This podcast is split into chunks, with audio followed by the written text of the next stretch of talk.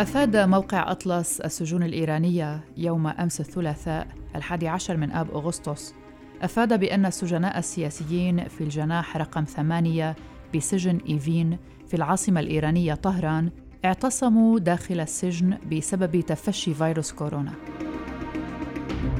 ملفنا اليوم في حلقة جديدة من بودكاست في 20 دقيقة عن إيران وأزمة تفشي كورونا فيها وأثر ذلك على مجالات مختلفة نبدأها من اعتصام السجناء الذي بدأنا الحديث عنهم. تقرير موقع أطلس السجون الإيرانية أشار إلى أن 27 سجينا سياسيا اعتصموا داخل السجن وطالبوا بإجراء تحقيق فوري في الحالة المزرية التي وصلوا إليها. أيضا موقع النقابة المستقلة للعمال في إيران أفاد بأن 12 سجينا في الجناح رقم ثمانية أصيبوا بفيروس كورونا. ذكرت النقابة أن عددا من السجناء الذين أصيبوا بالفيروس ومن بينهم إسماعيل عبدي عضو نقابة المعلمين والمحامي أمير سالار داواري ومجيد أذرابي ومحمد داوودي. وبحسب مينو عبدي زوجة إسماعيل عبدي فإن السجناء الاثني عشر تم نقلهم إلى المركز الطبي بسجن إيفين وهم يقيمون الآن جميعا في غرفة واحدة. لكن التقارير تشير إلى أن هؤلاء الأفراد يشتبه في إصابتهم بفيروس كورونا منذ الأسبوع الماضي وأنهم كانوا يتفاعلون مع بقية المعتقلين مما يثير مخاوف من إصابة آخرين. وفي وقت سابق نشرت منظمة العفو الدولية بعض المراسلات بين منظمة السجون الإيرانية ومسؤولين من وزارة الصحة تفيد بأن الحكومة الإيرانية تجاهلت إرسال معدات ومستلزمات طبية إلى سجون البلاد للسيطرة على الفيروس.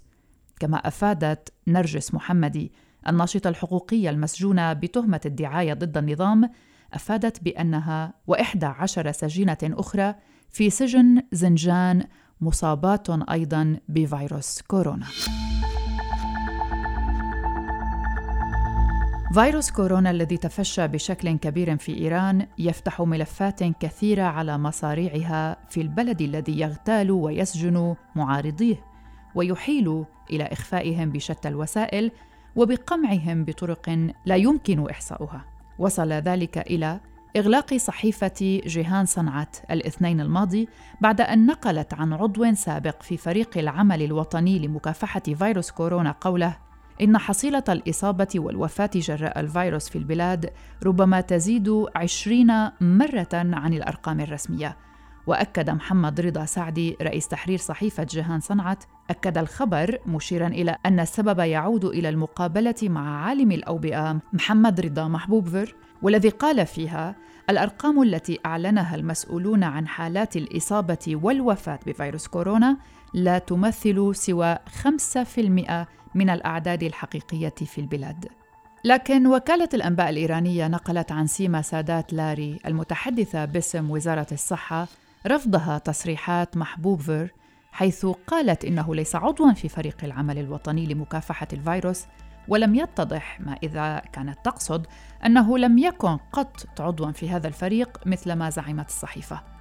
محبوب فير قال أيضاً للصحيفة في المقابلة قال إن السلطات اكتشفت فيروس كورونا في يناير كانون الثاني بينما أعلنت إيران أول حالات إصابة وحالتي وفاة بهذا الفيروس في الثاني عشر من فبراير شباط. وأكد أنه لم يكن هناك تدفق شفاف للمعلومات وأن الحكومة لم تقدم سوى أرقام معدلة بسبب مخاوف من تأثيرها على الانتخابات وذكرى الثورة. سنستمع إلى بعض الحقائق من الزميلة مها تعد إيران إحدى أكثر الدول تضرراً من مرض كوفيد-19 في الشرق الأوسط مع تسجيلها 18600 حالة وفاة وحوالي 329 ألف حالة إصابة.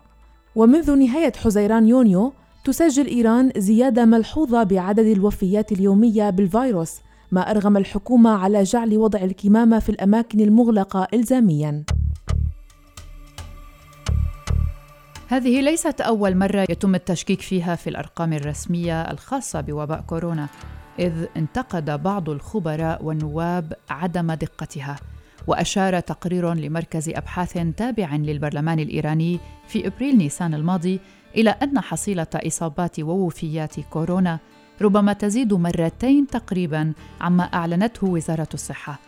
وأضاف التقرير أن الأرقام الإيرانية الرسمية اعتمدت فقط على عدد الوفيات في المستشفيات ومن أثبتت الفحوص بالفعل إصابتهم بالفيروس. كما قد ينسى القائمون على وزارة الصحة الإيرانية أن الرئيس الإيراني حسن روحاني نفسه كان قد تحدث في وقت سابق عن احتمال إصابة نحو 25 مليون إيراني بفيروس كورونا.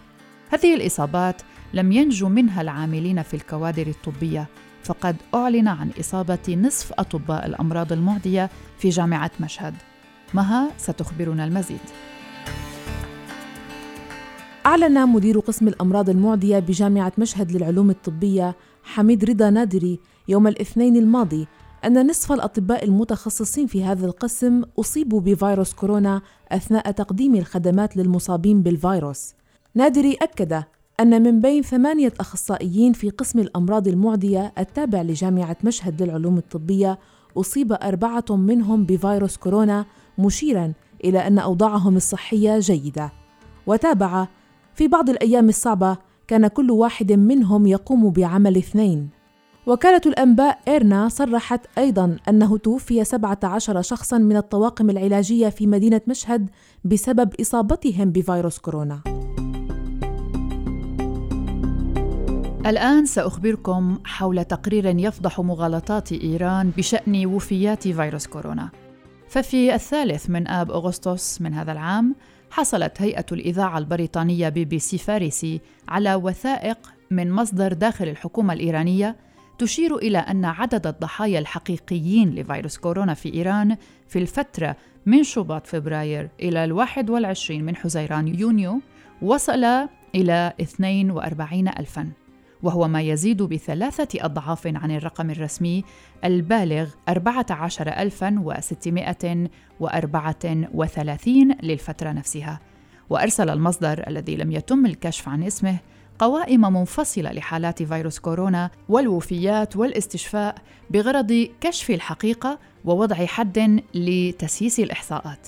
بي بي سي فارسي قالت إنها لا تستطيع التحقق من أن المصدر هو بالفعل من داخل الحكومة الإيرانية أو طريقة الحصول على المعلومات ولكن فريقا مكلفا بالتحقيق من محتويات الوثائق من خلال طرق مختلفة بما في ذلك المقارنة مع البيانات الأخرى مثل البيانات المتاحة خلصت كلها إلى أن عدد الوفيات الزائدة التي وردت في الوثائق صحيحة.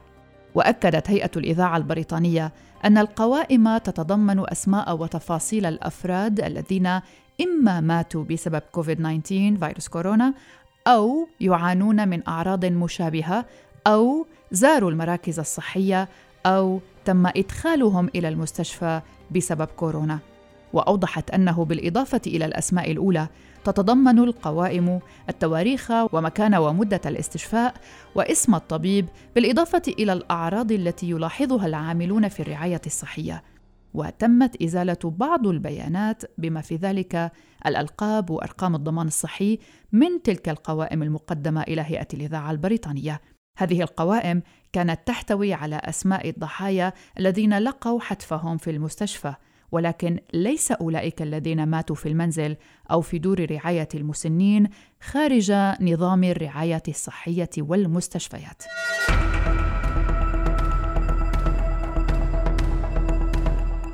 وفي الثالث من آب أغسطس أيضا ذكر التلفزيون الإيراني الرسمي أن البلاد تشهد حالة وفاة كل سبع دقائق بكوفيد 19 إذ أعلنت وزارة الصحة عن 215 حالة وفاة جديدة وأطلقت وسائل الإعلام تحذيرات من عدم الحفاظ على قواعد التباعد الاجتماعي السليمة وعرض التلفزيون لقطات لعدة إيرانيين في شارع مزدحم دون وضع الكمامة أو مراعاة التباعد الاجتماعي. ومع ارتفاع حالات كوفيد 19 منذ تخفيف إجراءات العزل العام في البلاد في منتصف شهر أبريل نيسان قالت السلطات إن إجراءات للحد من التفشي ستفرض من جديد إذا لم يلتزم الناس بالإرشادات الصحية. ولذلك أصبح وضع الكمامة إلزاميا في الأماكن العامة والمغلقة منذ الشهر الماضي. بعدها بيوم في الرابع من آب أغسطس سجلت إيران رقما قياسيا لإصابات كورونا خلال أكثر من شهر فقد شهدت أكثر من 2700 إصابة جديدة وهي أعلى حصيلة يومية خلال ما يزيد عن شهر. لذلك دعت وزارة الصحة مجددا إلى فرض غرامات على الذين لا يضعون الكمامات. ويرصد منحا تصاعديا لأعداد الإصابات والوفيات الناجمة عن فيروس كورونا المستجد في إيران منذ أن سجلت أدنى الأعداد في أيار مايو الماضي. ونقلت وكالة إسنا للأنباء عن الوزير إيراج حريرجي قوله إنه يتعين تطبيق أساليب ردع بشكل طبيعي، أحدها هي تغريم الأشخاص الذين لا يضعون الكمامات، لكن أولئك غير القادرين ماديا على شرائها يجب إعفاؤهم، هذا ما قاله الوزير من دون توضيح كيفية تحديدهم. وهذا يمكن القول أنه اعتراف رسمي جديد أن إيران تشهد تراجعا اقتصاديا حادا منذ انسحاب الرئيس الأمريكي دونالد ترامب من اتفاقية نووية تاريخية في 2018 واعاده فرض عقوبات مشددة على طهران وساهمت جائحة كوفيد 19 في تفاقم الوضع. وتراجعت صادرات إيران غير النفطية وسط تراجع قيمة العملة وتضخم متسارع ما زاد من الضغط على الأشخاص الذين يعتمدون على مساعدات حكومية. أما عن سعر الكمامة في إيران فيتراوح بين 15 سنتا امريكيا و 68 سنتا طبقا لنوعها فيما بلغ الحد الأدنى للأجور حاليا في إيران دولارين وستين سنتا في اليوم الواحد. العالم يتحدث عن موجة ثانية لكورونا بينما وصلت في إيران إلى موجة ثالثة.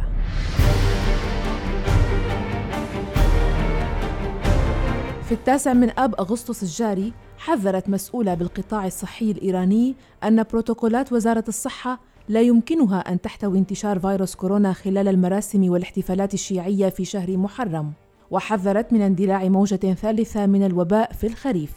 وأكدت الدكتورة مينو محرز رئيسة مركز أمراض نقص المناعة البشرية وعضو لجنة مكافحة كورونا في إيران أن الكمامات لا يمكن أن تمنع انتشار الفيروس خلال مراسم عزاء محرم التي ستقام بعد حوالي عشرة أيام.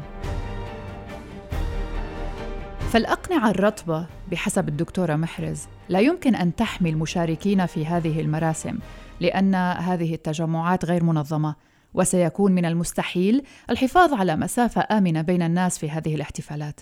تقام هذه الاحتفالات سنويا حيث يخرج الملايين في جميع أنحاء البلاد إلى الشوارع في مواكب حاشدة حدادا على مقتل الإمام الحسين بن علي وتقام العديد من الاحتفالات داخل المساجد والأضرحة والأماكن المغلقة الأخرى بينما تكون هناك تجمعات ومواكب عزاء في الشوارع أيضا.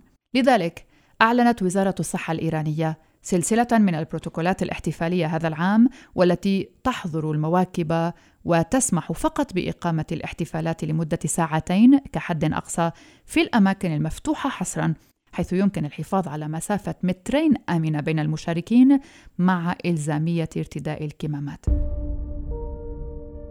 لم يكن ينقص الإيرانيون كورونا وتفشي هذا الفيروس بهذا الشكل فلديهم ما يكفيهم من مصائب. ما زالت إيران تشهد على زيادة في التضخم وسط انكماش اقتصادي وكل ذلك وسط العقوبات المفروضة عليها. لكن أزمة كورونا كشفت عن هشاشة التركيبة والبنية الاقتصادية في البلاد.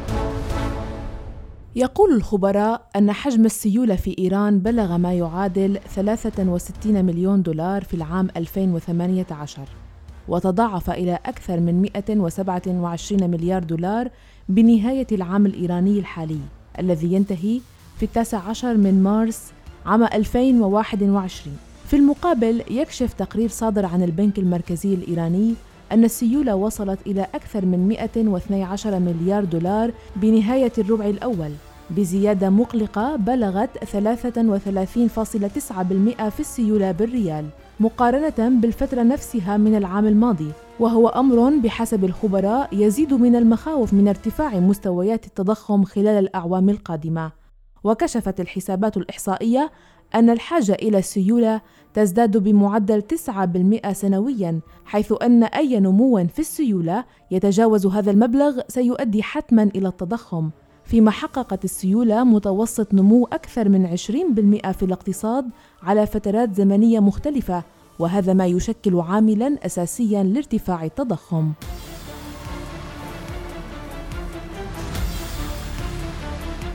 إلى ذلك يقول الخبراء أن العملة المحلية هوت إلى معدلات قياسية إذ هبط الريال الإيراني إلى ما يزيد عن 250 ألف مقابل الدولار الأمريكي الواحد. ووفقا للاقتصاديين فإن مضاعفة كمية السيولة خلال فترة ثلاث سنوات فقط مهدت الطريق لوضع اقتصادي خطير. وإن استمر هذا الاتجاه ولم يتم كبحه بسياسات الاقتصاد الكلي المناسبة فمن المحتمل أن يتم تفويت فرص القضاء على التضخم المتفشي وقد يؤدي الفشل في النهاية إلى تضخم مفرط كما تشهده فنزويلا. ومع هذا فإن إنتاج النفط الإيراني انخفض إلى 1.9 مليون برميل يوميا في الشهر الماضي علما أن إيران كانت تنتج ضعف هذا الرقم قبل فرض العقوبات الأمريكية عليها. وفي يوم السادس والعشرين من مايو أيار الماضي أعلن البنك المركزي الإيراني عزمه إبقاء التضخم تحت السيطرة عند معدل حوالي 22% مع نطاق يزيد أو ينقص بنسبة 2% خلال العام الحالي. ورغم ذلك فإن معدل التضخم الذي أعلن عنه البنك المركزي لا يمثل المعدل الفعلي بسبب احتسابه متوسط سعر 475 سلعة لكن معظم الناس في إيران لا يستخدمون إلا السلع الأساسية اليوم من مواد غذائية ومشروبات ورعاية صحية والنقل والطاقة. ويفيد المركز الإحصائي الإيراني أن معدل التضخم في إيران بلغ 6.4% للفترة ما بين ال 21 من يونيو حزيران حتى ال 21 من يوليو تموز. غير أن الاقتصاديين يرون أن الأرقام تبدو أعلى من ذلك ومع وجود عجز في الميزانية العامة يبلغ حوالي 2 كوادريليون ريال أي ما يعادل 8.5 مليار دولار فإذا لم يتم تطبيق السياسات التصحيحية في وقت قريب فمن المحتمل أن تزيد معدلات التضخم بشكل مفرط خلال الأشهر المقبلة بحسب الخبراء.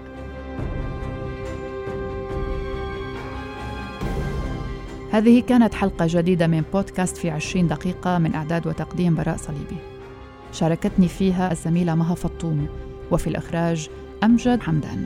شكرا لكم على حسن الاستماع. نلتقي في حلقات مقبلة. إلى اللقاء.